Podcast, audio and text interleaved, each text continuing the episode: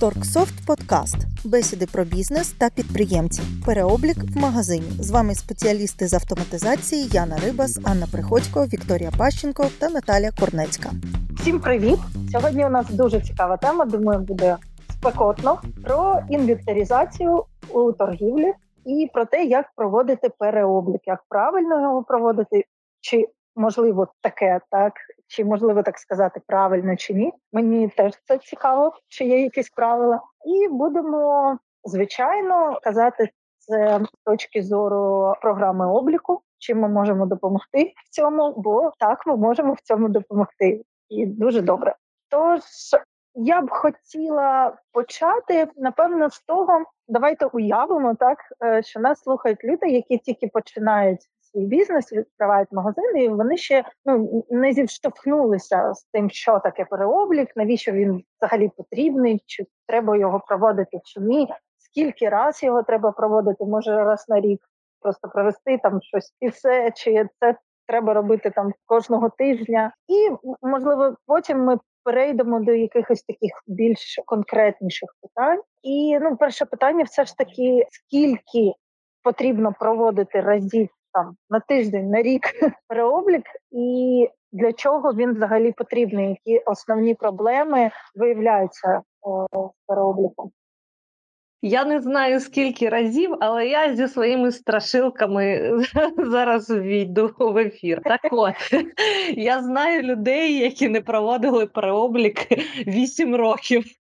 Слово дуже лякає, тому що це вважається марною тратою часу, і в принципі, е, як підприємці обирають. Ем, вихід із цієї ситуації вони просто насуплюють брови і роблять вигляд тотального контролю за процесом торгівлі, ем, розраховуючи на те, що якщо кожен день ти знаходишся в магазині, то в принципі ніхто не наважиться нічого сперти, грубо кажучи. Ну але насправді це не так, і переоблік потрібен не лише для того, щоб е, там контролювати продавців, хоча це, мабуть, одна із найголовніших функцій, але і для того, щоб в принципі орієнтуватися, який асортимент є.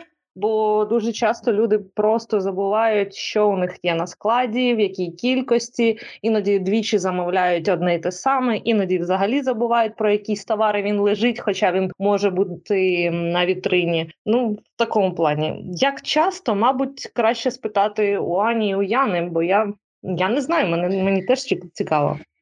Я скажу по своєму досвіду та по досвіду тих людей, з ким я спілкувалася. Якщо ми говоримо про якийсь товар, якого небагато е, в наявності, або якийсь габаритний товар, то як правило там достатньо рідко проводять інвентаризацію, тому що в принципі порахувати його на пальцях там можна. Так, якщо ми говоримо про товар, там, наприклад, такий як там техніка, то як правило, там все залежить, звісно, від е, величини вашого магазину та величини асортименту, але як правило, там проводять хоча б е, раз на місяць тому що там ну дуже багато товару, який треба буде перевірити та перерахувати, чи все у вас добре. І е, якщо ми говоримо, наприклад, про якийсь товар, е, який там відноситься до харчових продуктів, там де достатньо рідко є строки е, термін придатності, то там передивлятися товар необхідно регулярно, тому там треба виставляти там кожного тижня, там в неділю, наприклад, перепровіряти весь цей товар, дивитися по строкам, е, скільки там залишилось збирається там виставляти на продаж, а також до, до замовлення, тому що там, де ще регулярні і достатньо е, швидко рухається цей товар, розпродається, там необхідно частіше проводити інвентаризацію. Якщо там товар достатньо рідко продається, то там і інвентаризація, звісно, буде рідше проводитися. Наприклад, в тих же бутіках я думаю, що вони е, проводять її, мабуть, раз у сезон, але не думаю, що частіше. Ну, це так слова деякі з мого досвіду. Якщо у Ані є щось доповнити, то будь ласка. Ну так, в мене є ще доповнити. Також інвентаризацію зазвичай проводять, коли наймають нового працівника. Тобто, щоб зняти відповідальність, е, коли звільняють когось, е, потрібно все перерахувати, щоб точно знати, що склад переданий в так, так, такій-то кількості. Є деякі параноїки, які роблять переоблік при кожній зміні. Наприклад, якщо продавці працюють тиждень на тиждень, то в кінці тижня вони здають один одному склад і все перераховують, і це теж можна вважати переобліком. Ну, це коли не довіряють, так? Це можливо. Або да. це недовіра, гіркий досвід, або це навіть правильно. Ну це залежить від розміру асортименту, від кількості товару. Якщо у вас там тисячі, і ви доставляєте працівників кожного тижня ці тисячі перераховувати, це важко. А якщо магазин невеликий і товару небагато, то це, це порядок підтримує і дозволяє менше робити ціленаправлену інвентаризацію. Вона у вас завжди порахований товар і все чітко. Я хотіла в Ванін спіч додати ще таку думку, що інвентаризація частіше за всього вона як як є частиною бізнесу цього процесу. Ось тих магазинах, про які Аня описувала, там де кожного тижня це не лише е, про параною е, річ йде мова. Наприклад, там може бути так налаштована система мотивації, що якісь недостачі вони перераховуються і е, вираховуються з заробітної плати цих же робітників. Тому, в принципі, логі, логічно буде це перераховувати кожної зміни, щоб розуміти недостача від якого працівника, так е, з якої зарплати буде вирахована. Тому це як а, частина цілісної системи. Тому там треба дивитися, як працює взагалі весь магазин, ця мережа і. Я вже чую голос Ані, е, нашого бухгалтера, яка каже: не можна вираховувати за співробітників. Ну не можна, але давайте але дивитися правди у вічі. Так. так, багато е, навіть у нас був якийсь подкаст, і там розповідали про те, що це нормальна практика в продуктових магазинах, наприклад, таке робити. Якщо там кажуть, що хтось не може, то ну не можете не працювати. В нас в країні кажуть так. Наскільки я розумію, згідно законодавства не можна вираховувати з зарплатні, але можна вираховувати з премії. І тому, якщо система з преміями, то вони за счет премій це можуть коректувати. Ну, не будемо. Закони це важко. Я не буду тут претендувати на істину. Ну, ми тут просто зачепилися за дуже цікаву тему з приводу махінацій. І я ось згадала, е, що у нас є дуже класна стаття на сайті, до речі, про інвентаризацію. Тому можете почитати, якщо щось буде незрозуміло або захочеться якихось деталей. Але е, там просто сказано так: е, одна з причин, і навіть з перших причин, так що це страхує е, від махінацій, і мені ось цікаво, як це пов'язано, які махінації можна виявити так на інвентаризації. Ну і цікаво, що тут такі ж і про помилки, так коли людина там несвідомо щось робить але потім на інвентаризації це, це може вилізти, і можна буде побачити, що людина помилилася. Давайте, давайте я почну. Насправді, ця інвентаризація, так, цей цей процес, коли сам підприємець в якийсь момент розуміє, що його продавець можливо забирає частину товару, продає там її наліво, наприклад, або якимось чином там я не знаю, змінює ці товари, так перепродає і щось там продає, ну бере собі ці гроші у карман ось коли з'являються такі підозри, вони зразу починають шукати якісь способи, як це перевірити. І найбільш логічним е, способом це є встановлення ну, відеокамер спостереження. Це якщо там ну напряму він щось краде, виносить з магазину, а також програма для обліку, тому що вона дозволяє знайти той, той момент, коли у вас все збігалося, все було добре і той момент проміжок часу, коли цей товар пропав, і спитати уже у цього е, саме продавця, чому не вистачає цього товару, як він пояснить, тому що там е, цей товар там є в наявності, наприклад, в більшій кількості, а цього товару, наприклад, там не вистачає більш дорожчого. І е, насправді це одна із головних причин для автоматизації. Ось це ось ці підозри, і так бувають різні причини. Там буває і просто ну людська якась недбалість, так можливо, там якась затурканість на роботі, можливо, там просто щось неправильно ем, приклеїли ту етикетку, по якій проводили продаж, або неправильно щось несли у зошит, якщо продається без програмного е, обліку, так коли там записуєш номер, там артикул того товару. Ми всі ми люди, ми можемо внести якісь цифри неправильно. Це лише з програмою та зі сканером для щитування штрих-кодів. Це нема проблеми. Ми просто просканували, і програма знайшла один і той товар, який необхідно було продати. І там, в принципі, є і фотографія. Якщо продавець е, має час, то він може і перевірити, і правильно він це продає чи ні. Тому найкращим способом знайти той товар і виділити махінації, знайти е, саме махінації продавця, це ось поставити програму для обліку. А також ну знайти ті моменти у вашого продавця, можливо, навіть вилікувати їх, коли він неуважний або неправильно записує. Наприклад, я за собою розумію, що я завжди, коли переписую цифри, я їх переписую ну неправильно. Ну є в мене така проблема, коли в нас там не було нашої crm системи я передавала телефони нашим співробітникам. Я завжди плутала цифри місцями. Там дзвонили і бабусям, і, і кому завгодно. Люди також можуть робити помилки, ну просто записувати щось не так. І при інвентаризації вже виявляється, що було списано там якась кількість товару, він є в наявності в більшій кількості, а якогось товару не вистачає. Звідки питання? Коли куди ти цей товар подів? І там можливий варіант або це недбалість е, служебна, або там ну людина просто помилилася, так всі ми люди, або це він е, спеціально робить ці махінації. Це три варіанти. Про недбалість я розповіла. Аня може розповісти, як там люди е, проводять махінації. Я знаю, що вона з цим розбиралася, і вона в цій темі.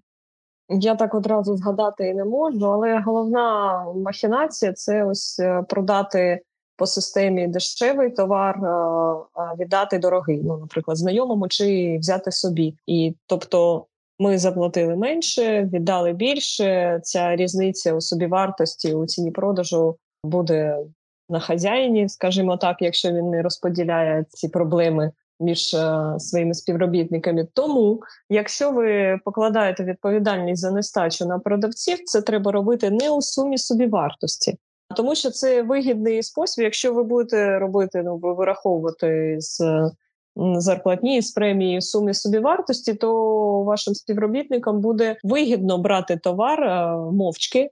А не купувати його з якоюсь мінімальною націнкою, а потім розподіляти цю суму на всіх. Треба покладати відповідальність у сумах у роздрібних. Це з практики ще давно, мабуть, коли я прийшла, була дуже гучна історія. У нас коли вираховували там сумами величезними, а ви виявилося, що співробітники спеціально роблять, і вони собі просто товар забирали і десь його перепродавали.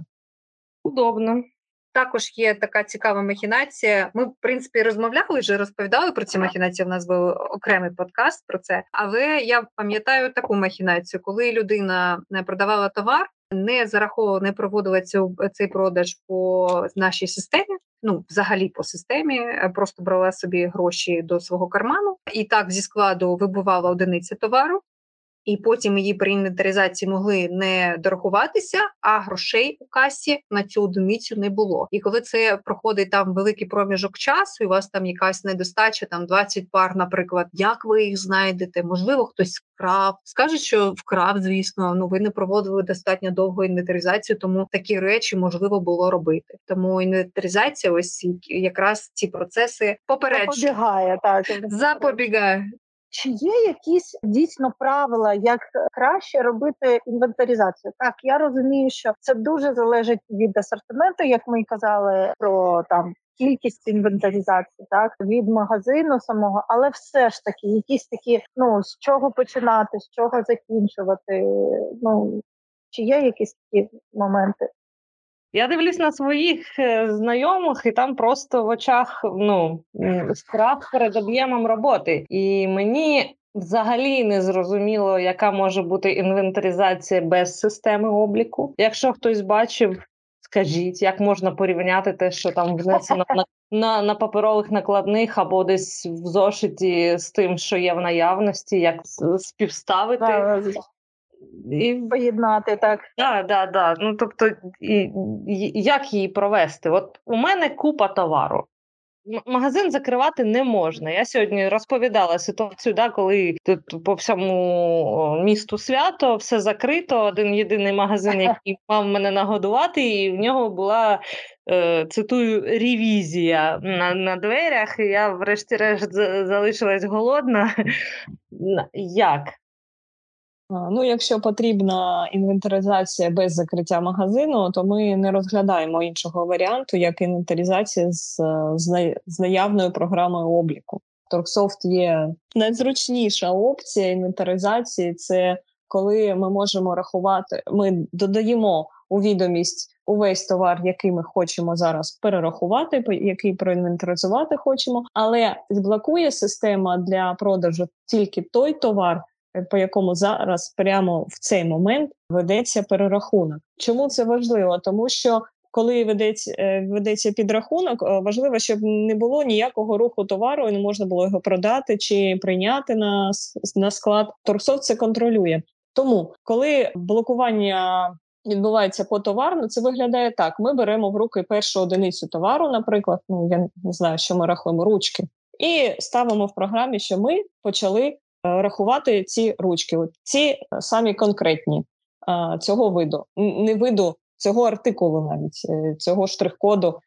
І ці ручки зараз недоступні для продажу. В нас не буде там тисячі цих ручок. Навіть якщо там буде їх 200, ми їх там за 10 хвилин бігом перерахуємо, внесемо в систему 200, поставимо значення, що ми закінчили розрахунок, і система зафіксує саме на той момент, коли ми рахували, буде співставляти значення товару е, на складі і в наявності. Виходячи з цього, буде вираховувати результати інвентаризації. Так можна перерахувати весь магазин, не закриваючи його неспішно. Ми, в принципі, це бачимо, так рахують супермаркети. Вони ходять, пікають швиденько-швиденько, і е, таким чином відбувається переоблік всього товару. Також, якщо ми не можемо рахувати весь товар, ми можемо його рахувати по групам. Наприклад, е, сьогодні на цьому тижні чи цього дня ми. е, Рахуємо один вид товару, там зошити чи ручки, і так, от поетапно весь асортимент е, неспішно перераховується, і ми знаємо його актуальну кількість, кількість нестачі, кількість пересорту, і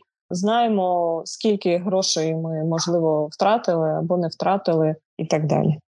У мене дякую.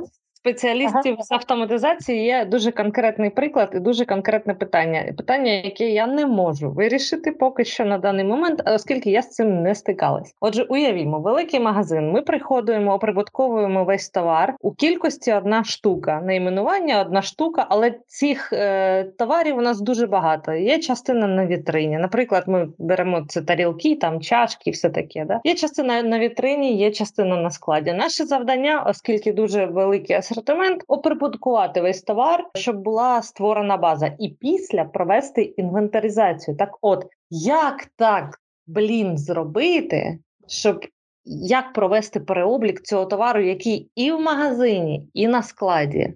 Як це правильно організувати? Навіть я, я розумію, що це завдання доволі складне, і воно зараз там чисто теоретичне, але ну як?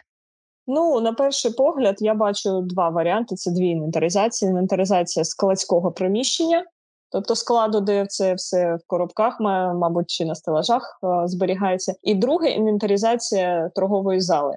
Не бігати туди-сюди, шукати, де цей артикул стоїть на вітрині, і бігти на склад, де він там на складі лежить. А Так, а як нам е, е, потрібно створити два центри обліку, правильно? Ну тут залежить е, від того, як ви хочете. Можна два центри обліку зробити, можна один е, зробити. Якщо це склад, е, який за, за дверима, грубо кажучи, торгової зали, навіщо? Не потрібно. Ні, ми робимо. Ми просто дво, двоетапну. Ну я це бачу так, що це двоетапна інвентаризація. Щоб не було цього процесу, я знайшла на вітрині цю чашку і думаю, а є чи в мене на складі, а де вона в мене на складі? Тобто я спочатку оприбуткувала по одиниці. Так, потім я знайшла на вітрині дві чашки. Перевела через інвентаризацію програму в те, що там дві все такі чашки. Потім так я увесь торговельну залу всю проінвентаризувала, і далі я створюю ще одну накладну е, відомість інвентаризації і йду рахувати мовчки тільки склад. Вже не заходжу в торгівельну залу, і склад рахує так само. Тобто, програма вже знає, що в мене дві ці чашки, вони в торгівельній залі. Ну тому що ми їх там рахували. І зараз я знаходжу ще чотири. Ага. Ні, тут потрібна вже математика.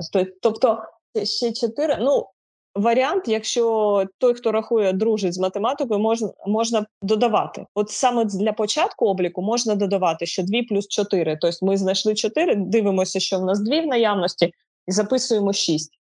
Ну, методом сканування воно ж все додасть, е, якщо є штрих-код, да, відомості інвентаризації. Так, да, додасть. Е, е, як це фізично виглядає? Так, сканування все працює, але нам вже варто Тобто, так, ти права, все ж таки потрібно, скоріш за все, для початку можна зробити два центри обліку, все ось так перерахувати, а потім їх злити в один, якщо це потрібно. Щоб все все таки один був, потім перемістити весь товар з одного центру обліку на інший і забути про той центр обліку, який був тимчасовий, наприклад. Да, тоді буде е, получається, тоді буде це легше. Да, це буде стовідсотково вірний варіант. Так, спочатку це два центри обліку, рахуємо один, рахуємо інший, потім переміщуємо весь товар з одного на інший, і все. Окей, таке питання: чи програма Торксофт знайде товар, що знаходиться, наприклад, у нас два центри обліку: магазин і склад. Чи на складі, якщо ми проскануємо штрих-код, він знайде е, товар в базі магазину? Да? Він підтягне правильно? Я розумію. Так, так. База база товарів вона єдина для всіх центрів обліку, скільки б їх не було. Тобто товарний довідник він єдиний для всіх е, магазинів системи. Зрозуміло, дякую. Можна я додам? Вже ага. заговорили про магазин, де проходить е, один, один на все місце, і він один продає і тут починає проводити ревізію. Є один ще варіант. Ну це звісно, коли вже є програма для обліку. Це термінал для збору даних. Так ось він дозволяє другому робітникові цього магазину проводити інвентаризацію собі там сканувати всі ті товари, які є в наявності в магазині, поки там інший робітник проводить продажі. Ну там, звісно, також буде якась категорія товару, яка Аня казала, зафіксована і недоступна для продажів. Але в цілому на роботу магазину це впливати не буде, і на вільну касу також не буде впливати, якщо це комп'ютер один то на ньому ви або проводите інвентаризацію, або проводите продаж. І тому з терміналом збору даних у цю інвентаризацію можна буде значно спростити. А що з цими з бездротовими сканерами? Наприклад, як оцей нетом у нас є маленький. Ну, їх суть в тому, що ну нетом ось ці всі сканери вони відправляють дані напряму у програму.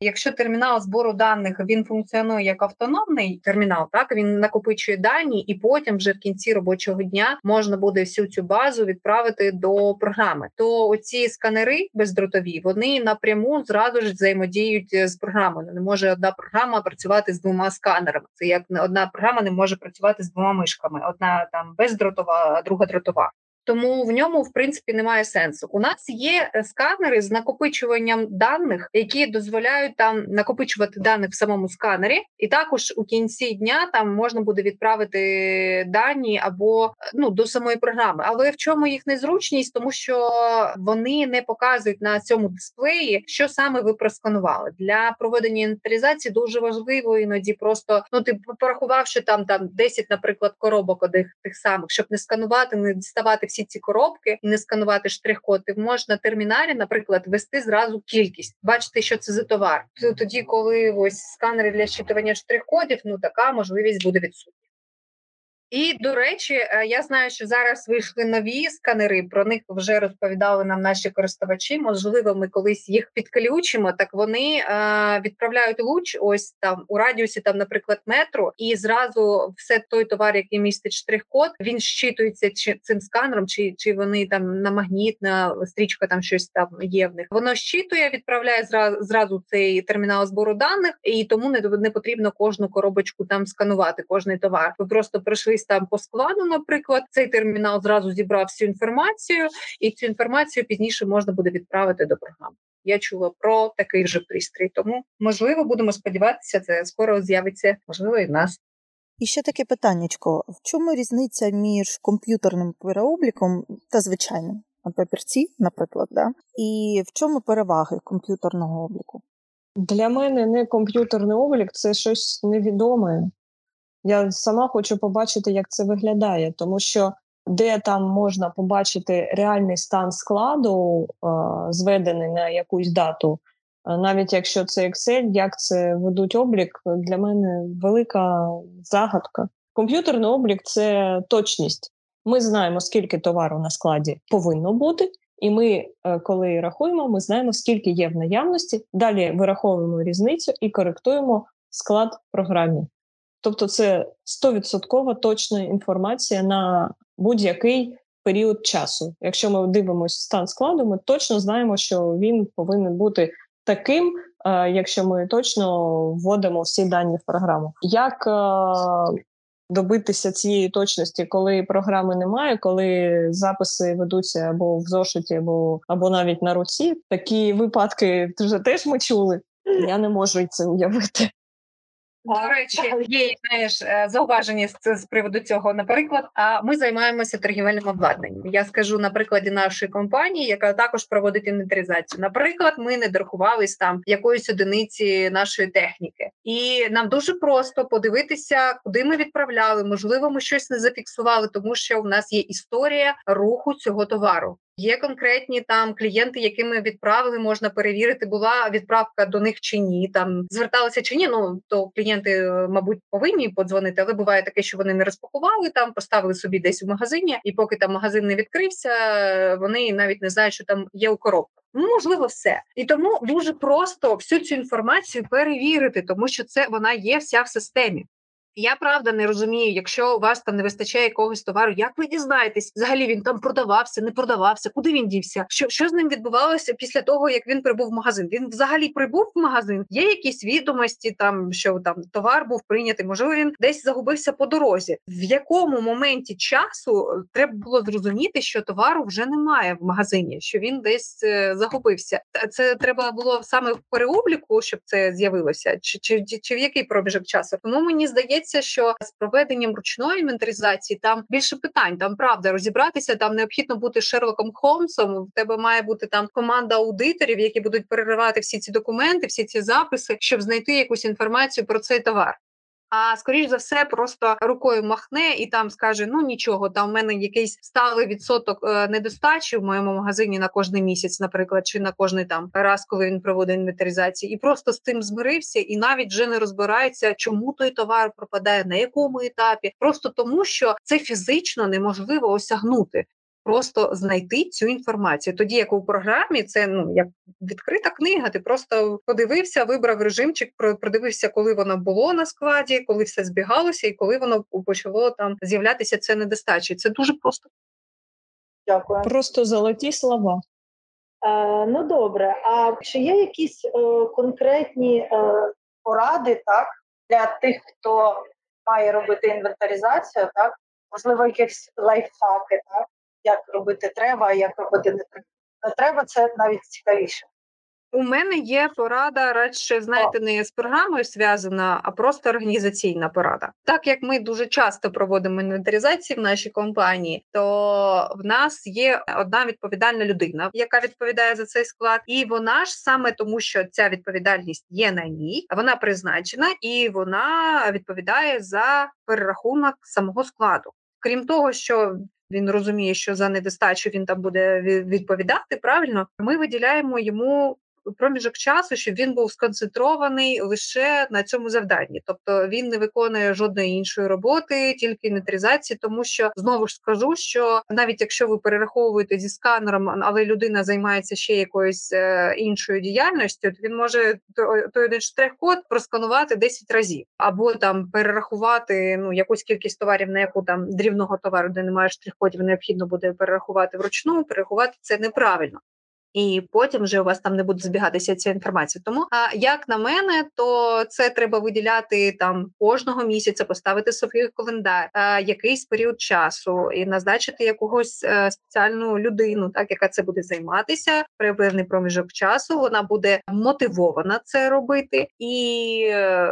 в неї буде на цей час, що вона займається лише цим. Ось це мої поради з боку просто організаційного. Якщо є ще якісь е, поради інші іншого плану, то будь ласка. У мене банальна, навіть я не знаю, порада, але я стикалася з таким, коли намагаються підігнати дані розрахунків до даних, які вказані у програмі. Це можуть робити новачки, коли вони думають, ага, ну програма краще знає. Це у мене тут 5 написано по програмі. Мабуть, я десь не дорахувався там на верхній поличці, там загубив десь. Тому, е, скоріш за все, поставлю 5, е, що я порахував 5. Так робити не треба. Не треба ні в якому разі. Це буде накопичувати помилки, і буде невірний фінансовий облік, невірний. Е, кількісний облік це буде впливати на результати роботи магазину, на фінансові і на аналітику всю у програмі. Тому інвентаризація це відповідально, це чітко. Якщо хоча б там раз на довгий період зробіть це правильно, пере, переставте товар, якщо у вас такі ситуації трапляються, що ви думаєте, що він десь там і вам не хочеться лізти. І завжди вказуйте те, що тримаєте в руках, те, що бачите своїми очима. Якщо їх чотири, то то чотири. Все в програма а, повинна відповідати а, реальності. Це золоте правило торксов. Що ми бачимо в житті, те повинно відображатися в програмі. Мені здається, що ще краще це про взагалі прибрати цю інформацію, що мало бути у програмі для тих людей, які будуть проводити інвентаризацію, щоб вони не підганяли цю кількість. Ну так, так. Моя промова вона стосувалася не тільки недобросовісних продавців, які підганяють у своїх інтересах, а й, наприклад, не дуже досвідчених там початківців, навіть хазяїв, які вони побачили, що програма добре там розуміється, добре підказує, знає чітко, більш чітко облік ведеться, і тоді вони починають довіряти програмі настільки, що вони собі вже перестають довіряти і думають, якщо програма сказала 5, ну мабуть, я десь там загубив, тому що не могло бути помилки. От я вчора це продавав, і все було добре. А, Тобто, ні, все, що бачимо, так і заносимо в програму. Це запорука нормального обліку і точного. Що стосується того, щоб приховати інформацію від продавців, так ми рекомендуємо приховувати. Є таке налаштування, таке приховати кількість товару на інвентаризації. Це налаштування робить так, що якщо по товару почалася інвентаризація, то продавець ніде вже не зможе подивитися, яка кількість цього товару заведена у програму.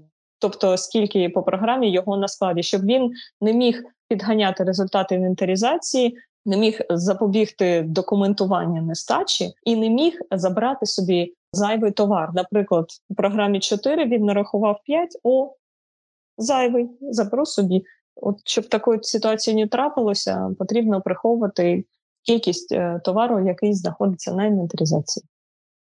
Добре, дякую. Ще є якісь е, якісь лайфхаки, поради? У мене знаєте, які є лайфхаки, поради. Я думаю, вона дуже дуже банальна, і в принципі люди, які підозрюють своїх працівників, вони це самі розуміють. Що якщо вони підозрюють когось, то інвентаризацію мають проводити вони або інші не зацікавлені в цьому працівнику люди, щоб він не зміг підтасувати свої результати. Наприклад, тому що я так розумію, що якщо він продав якусь пару взуття і не провів її там, наприклад, через програму, то він пам'ятає, що він цю е, пару взуття не провів і може при інвентаризації там вказати вручну іншу кількість товару. Тому тут краще, щоб якась незацікавлена людина, третя людина проводила цю інвентаризацію, ну або сам. Е, власник е, самого магазину, тому що він найбільш зацікавлений в тому, щоб на його товар був в цілості у цьому магазині. Добре, таке питання. Ну чим завершується е, інвентаризація? Як її правильно там завершити? Не знаю, що виявлені якісь так помилки, як їх виправити, наприклад. Чим інвентаризація фактично вона завершується тим, що відомість закривається, і програма співставляє кількість ага. товару на складі і кількість товару, яка була порахована, і створює два документи коригувальних ну зазвичай не може бути, щоб все проховано все ок. Тому це буде перехідна накладна на товар, який виявився у пересорті, тобто в програмі його було менше, ніж ми нарахували. І друге це списання товару, який в нестачі. Тобто товару було по програмі більше, ніж ми нарахували. І після створення цих документів програма вже стан складу в програмі стає точно таким, як він є в наявності відповідно до нарахованого, і програма також е, вираховує суму реальної нестачі товару, е, виходячи з сум е, пересорту і нестачі, тому що під нестачею ми ж розуміємо різницю між оприбуткованими цими пересортами і списаним товаром. Ще таке питання: як краще, який штрих-код обрати? Той, що у виробника вже є, чи робити новий в програмі? Ну я можливо не стикалася на практиці з проблемними штрих-кодами виробника, але якщо це нормальний виробник, в нього нормальні штрих-коди, це крупний виробник, в нього вони індивідуальні і все ок. Якщо це якийсь постачальник, там який сам щось робить, і це його генеровані штрих-коди, може бути. Таке, що вони з кимось перетинаються з такими самими виробниками, які створюють самі собі штрих-коди чи чисто для свого обліку. Тобто, якщо це штрих-код міжнародний згідно міжнародних стандартів, то його потрібно його можна використовувати, це не проблема, це навіть краще, тому що е, де б до вас не попав товар, е, навіть якщо ви від іншого постачальника його приймете, проскануйте штрих-код виробника, і програма його знайде у системі.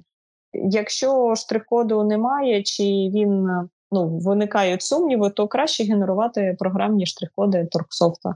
Добре, дякую. Ще таке питання: чи можна одразу провести переоцінку товару час переобліку?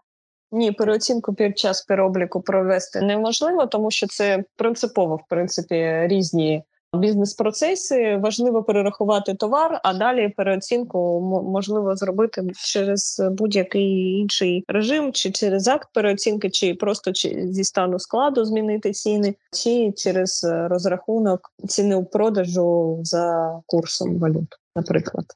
Добре, а щодо обліку гарантійного товару? Схема для гарантійного товару дещо інша. Це стосується товарів суворого гарантійного обліку, зокрема, тому що якщо суворий облік, тому контролюється рух кожного серійного номеру. І там ситуація от такого нестачі пересорту вона виправляється не просто оприбуткуванням е, товару чи списанням, а там е, це повинна бути заміна. От саме ситуація пересорту, це потрібно шукати, який серійний номер ми продали замість того, що у нас зостався. Тому в такій системі там відбувається перерахунок посерійно. Якщо є десь пересорт, в цій же накладній повинна бути десь нестача іншого серійного номеру для цього товару. Далі є спеціальна дія, яка от підміняє рух серійного номеру в тих документах, які викликали таку ситуацію, коли невірно був відданий товар. Це е, головна відмінність. Добре, дякую. В мене питання, чи ми обговорили, як в програмі відбувається буквально куди зайти, як А, додати, мгм. як кнопку нажати. Давайте тоді спробуємо по сходах, так що робити для того, щоб провести інвентаризацію. Інвентаризацію можна провести різними способами. Є можливість додавати товар до відомості прямо у процесі інвентаризації, але для цього повинна бути налаштована так відомість е, спочатку з самого. Тобто, відомості треба поставити перемикач, що можна додавати товар у відомість, якщо його там не було. Наприклад, ми створюємо пусту відомість, і далі ми починаємо рахувати, і товар сам додається. Це перший спосіб. Другий спосіб це зайти в стан складу і конкретно вибрати ті товари, які ми будемо перераховувати. Там є спеціальна кнопка додати до відомості інвентаризації і вказати, у яку конкретну від... конкретну відомість ми його додаємо. Третій спосіб це створити відомість для конкретних видів товару. Це саме в документ е, відомість інвентаризації. Там е, при створенні відомості ми вибираємо види, і, вони автоматично всі товари цих видів додаються до відомості. Питання Е, щодо блокування товару. Тут є декілька варіантів. Тобто, коли ми додаємо товар у відомість інвентаризації або при створенні відомості, там можна блокувати товар при додаванні, блокувати товар після першого сканування, не блокувати товар. Блокувати товар для ручного обліку. Останній момент мені взагалі не зовсім зрозуміли. Це як блокувати товар для ручного обліку. Я, чесно кажучи, не, не згадаю, тому що блокувати після першого сканування це ось це сама найзручніша схема, коли Для ми блокуємо обліку тільки це коли починаємо. Е, Друкується для продавців е, на папері. е, Можливо, так простіше за подивитися у довіднику нашому. Я думаю, що там все вказано конкретно. Так, блокувати товар після додавання у відомість. Як тільки ми додаємо товар у відомість, все ніякого руху з цим товаром бути не може. Ні продажі, ні переміщення, ні прибуткування, нічого. Тому це, якщо магазин закритий. І там ніяких приходів немає, ні, ніяких рухів можна зробити так. Другий е, спосіб, який ти казала, Блокувати після першого сканування при додаванні товару відомість і не блокувати. От, до речі, за не блокувати для мене загадка. А ну не блокувати, якщо то магазин закритий, то можна не блокувати. Якщо ми знаємо, що ні, не буде ніякого руху, то це на наш розсуд. Просто не блокувати. І якщо ми там щось, щось робимо, це на нашій совісті. Мені цікаво, я, навпаки не розумію, навіщо блокувати товар. Ні, я розумію, в принципі, але якщо у нас іде електронний облік, і ми там рахуємо, да, нарахували 15 товарів, 15 тих ручок. Да, в процесі пере, переобліку продавець продав одну ручку. Угу. Воно ні- ніяк це все не, не буде узгоджено в, е, в ітогі. Ні, не буде узгоджено, тому що стан складу він фіксується у відомості на Ага. момент е, ось початку, ну грубо кажучи, початку роботи з товаром. Так що, якщо це блокувати, ну якщо товар додано, там фіксується ось цей стан складу. Наприклад, на початок це там 15 ручок. І програма знає, що їх 15. І якщо в процесі підрахунку ми одну продали, програма ніяк не дізнається, що їх 14, що треба полізти в ту відомість і виправити на 14. Мгм, Ні. Оце дуже дуже важливий момент для початківців і для таких гламерів, що не продається, грубо кажучи, не віднімається товар у відомості інвентаризації, якщо товар не заблоковано і він не віднімається звідти. Окей, дякую. Товарно так на відомість ніяк не впливає рух товару. Тобто, якщо в відомості зафіксувався стан складу, то ми, якщо дозволили рух, то в відомості потім буде невірна інформація. Е, Ще питання. Е, Значить, е, якщо товар не знайдено в відомості, то програма повідомляє про помилку, і далі що відбувається? Далі ми розуміємо, що цей товар ми не по- не повинні рахувати. Якщо ми за, заборонили додавати товар у відомість, тобто ми там додали якийсь перелік товарів і, і рахуємо тільки їх. Якщо ми взяли товар і програма каже ні, додавати його не можна, це значить те, що ми взяли не той товар і рахуємо ми не те. Тобто потрібно думати, чому ми його не додали. Ми, ми повинні його перерахувати і йти до того, хто додасть його вручну, або думати, чому там невірний штрих-код, наприклад, що це там ми рахуємо ручки, там, а там по штрих-коду це не, не ручка. Так, тобто. Треба знайти відповідь на питання, чому е, виявилося так, що той товар, який не повинен бути е, в- переобліку, у нас е, опинився у руках. А другий варіант, якщо ми вибираємо налаштування додавати такий товар у відомість, то це в яких випадках відбувається? Якщо його там Я- немає, він додається. Ну, якщо ми хочемо просто не, не замислюватися над тим, що ми будемо рахувати, а хочемо рахувати ось цю всю полицю, наприклад. Ми знаємо, що на цій полиці товари, і вони тільки на цій, тобто не потрібно їх шукати на інших полицях. Ми просто ставимо налаштування додавати у відомість і просто їх скануємо. Все, що є, скануємо, і відомість сама їх там згрупує по, по кількості сама перерахує. Так, окей, тоді після створення ми відкриваємо ту нашу е, товар на інвентаризації, додаємо цей товар на склад, і що ми бачимо тут у формі? Ми можемо товар видалити з відомості інвентаризації, надрукувати звіт. Тут є кнопочка рух товару. Кнопочка рух товару вона для тої ситуації, яку Яна розповідала про нас, про наш торгсофт і наш облік обладнання, коли ми не розуміємо, чому в нас не нестача чи чому пересорт. Ми тисяємо кнопочку рух товару і дивимося усі документи з цим товаром і намагаємося зрозуміти, де була помилка і чому так. Тобто, ця кнопка відкриває режим, де все можна передивитися швидко. Клас, скільки всього можна надрукувати? Можна надрукувати відомість для ручного обліку. Це якраз для продавців, правильно? Ну да, якщо ручний облік, то да. Відомість про нестачу товару, про надлишок товару, про результати інвентаризації і результати інвентаризації за видами товару. Красота вообще. О, етикетки можна зразу надрукувати на товари, які не промарковані. В принципі, тут кнопочки закінчуються, є журнал інвентаризації. В принципі, фільтри всі є зручні для відомості. Хорошо, дякую. У мене вже питань немає. Я, в принципі, для Є себе... головна порада. Пот- Потрібно Так. діяти не з точки зору, як система працює, а з точки зору, що нам потрібно, Що вам потрібно? і потім шукати, як це реалізовано в системі. Насправді я просто скажу лайфхак, який е, у мене завжди є на це. Так що у нас багато є ві- відеоуроків, і е, мені здається, або я не пам'ятаю, але з приводу інвентаризації там навіть декілька їх, три чи ну точно не один. І в цій статті, про яку я говорила е, сьогодні, вже да, раніше, тобто там прямо з посиланнями на ці відеоуроки Просто якщо у вас виникає якесь питання, там дуже зручно підписано так на якій секунді, що є. Ми насправді дуже прискіпливо робимо ці уроки спеціально для того, щоб можна було подивитися і знайти там на будь-яке питання, так якусь відповідь. Тобто можна просто туди заходити і прямо конкретно по вашому питанню знаходити інформацію у відеоуроці. Як я часто користуюся сама. Ви знаєте, поки Аня відповідала, я ось згадала одного. Ну багато наших клієнтів насправді насправді це просто класична ситуація, коли дзвонять і питають.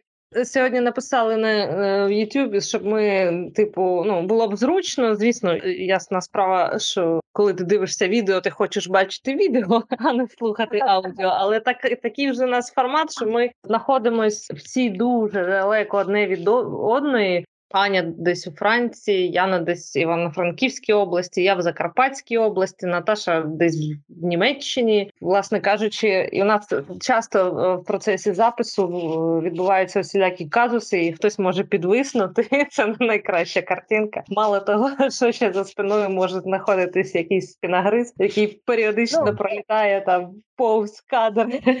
В мене коні зараз, коні е, на фоні. Коні на фоні. коні на фоні, да. І потяги. Тому так що да, є таке. Це ми поки Яну чекаємо, такий е, оф-топ із буденного життя, як ми записуємо ці подкасти. Да? Тобто, попри те, що почалась війна, ми не покинули цю справу. Ми перейшли на українську мову і тим самим як і тренуємось, і е, вдосконалюємо її з кожним разом. І але доводиться в таких умовах. Я зараз сиджу на кухні. Я всім написала попередження не заходити, бо в мене запис, але мурашки по шкірі, коли щось десь гупає. Я вже очікую з острахом. В мене умови запису не змінилися за два роки. Дівчата знають, які розповідати я це навіть не можу. Інтрига. Яна там, мабуть, інтернет пропав точно. Але що стосується української, мені здається, ми неодноразово раніше обговорювали це питання, і це здавалося майже нереально перейти на українську, тому що це було б не так жваво, скажімо. Але сьогодні мені навіть легко. Да, Да, щось да. пішло нормально. Тільки боялися. Ви пам'ятаєте, я казала, ну давайте я буду українською, а ви вже як хочете. Та ні, ну це ж буде якась лаза. Ну да, ми боялися, що будемо там псувати весь е, ефір. Ну, да, викиди, викиди. В принципі. Да, але бачите, все виявилося не так страшно. До речі, це ж ще не з 16 липня. Вже всі інтернет-магазини мають повністю перейти на українську. Да, Обов'язково Да, да, да, да, да. продубльований товар. Давай, Ян, продовжуй. Що там кажуть клієнти, бо ми вже зачекалися. А я, ви знаєте, я договорила і всі мовчать. Я алло, як у страшному сні, знаєте, у кошмарі.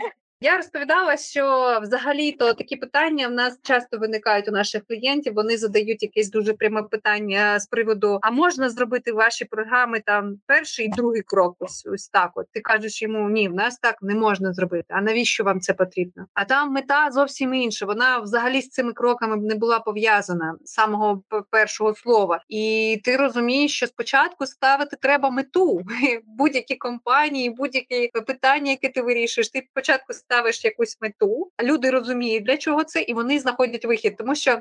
Взагалі, та сама інвентаризація це процес подібний у всіх видах бізнесу, у всіх видах діяльності. Всі клієнти пройшли через етап інвентаризації. Там все вже зроблено так, щоб було мінімум зусиль, мінімум там е, кроків зроблено, і щоб це був максимально простий процес, і він е, простий для всіх категорій користувачів, для тих, хто технічно підкований, і все розуміє з програмним забезпеченням, розуміється на інвентаризації. А для тих, хто вперше бачить комп'ютер і знайомиться лише з мишкою, цей процес також, також максимально простий. Тому Якщо мета стоїть е, провести переоцінку, в нашій програмі немає функцій, які вам для цього потрібні, але не реалізовані. Все в програмі Торксофт для інвентаризації є.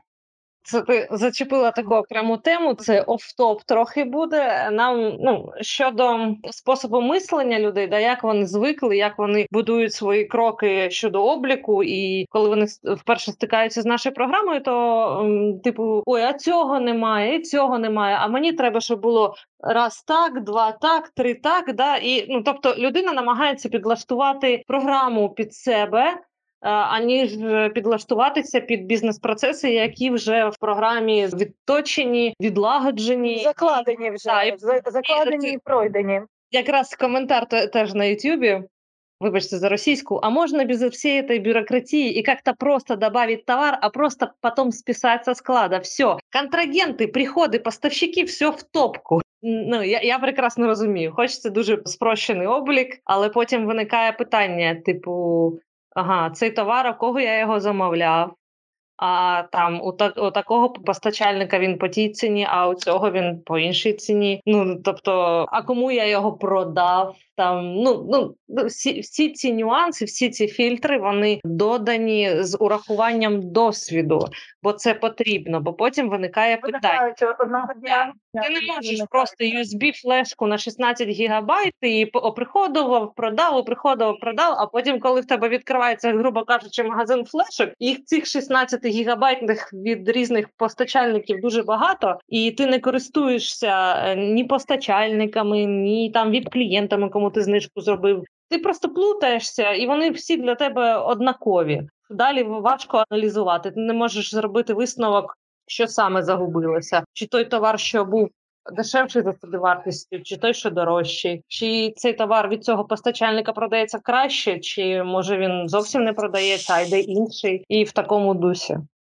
Ну тут знаєш, спрощення не завжди веде к якості, і просто іноді люди забувають про те, що облік він існує для того, щоб твій магазин, е, твій бізнес працював продуктивно, і а, а не просто це всі дії ти зробив найскоріше. Ну тому я я з таким також стикалася. Я згадала як прочитала це повідомлення. У нас, наприклад, я не хочу вносити товар у базу, але хочу, щоб знижка клієнта працювала кожний раз, коли я проводжу продаж мережі, і ти так трошки задумуєшся, а як знижка буде працювати, як програма дізнається суму ну що ви продаєте, від якої суми е, повинна спрацювати знижка? А знижка у вас яким чином буде? Ви будете клієнта заводити? Можливо, і клієнта необхідно буде завести тоді в базу, і там якийсь штрих-код буде. Можливо, там якась програма буде, що вони ручками будете проробляти, так а пропишете там пороги сум, які там будуть змінюватися при покупках. І ці деталі, коли ти починаєш проговорювати з людьми, вони розуміють, що програма вже побудована правильно, тому що ці основи вони є у будь-якій програмі для обліку облік і переоблік це основні процеси, і тому вони відбуваються і налаштовані правильно. Тому тут бізнес має розуміти, що е, спрощувати цей процес не можна. Е, ви можете його спростити лише як це сказати, чимось знехтуючи, знехтуючи якістю інформації та якістю ведення самого бізнесу, продуктивністю, ефективністю його. Якщо ми ведемо мову про спрощення, то це все розбивається про аксіому, таку, що програма повинна відповідати реальності. Тобто, якщо це різні флешки, це різні товари. Не можна спрощувати і робити розрив між реальністю і програмою. Всі дії, які є в реальному часі, повинні відповідати тим документам, подіям, що занесені в програму. Якщо ви спрощуєте це в житті, ви можете це спростити в програмі, але робити в житті так, а в програмі по-іншому не можна. Добре, так сказано.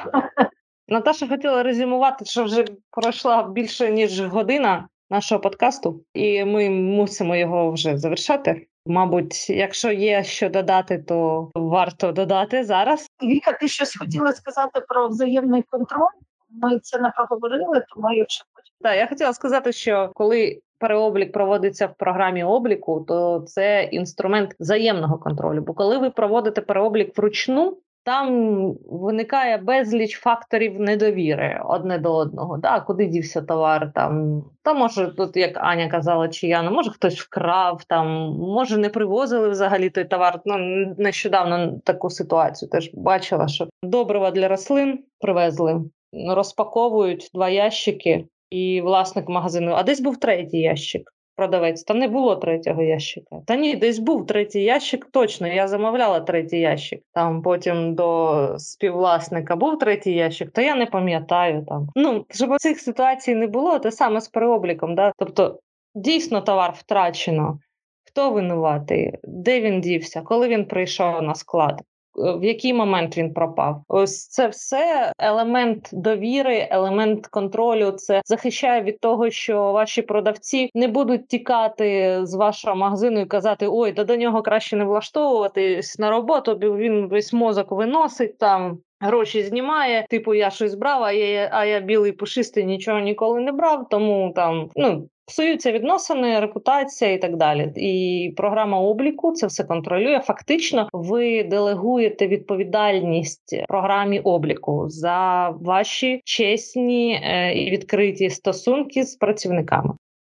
Ну що ж, я думаю, ми наразі багато проговорили що по темі сьогодні. Якщо у вас залишилися якісь питання, ви можете завжди нам написати в меседжерах або тут в коментарях. Ми будемо відповідати. Я сьогодні дякую всім за участь у нашому подкасті. Як завжди, це було цікаво. І тим, що слухали, теж звичайно дякуємо, що дослухали. І я прощаюся до наступних зустрічей. Па-па!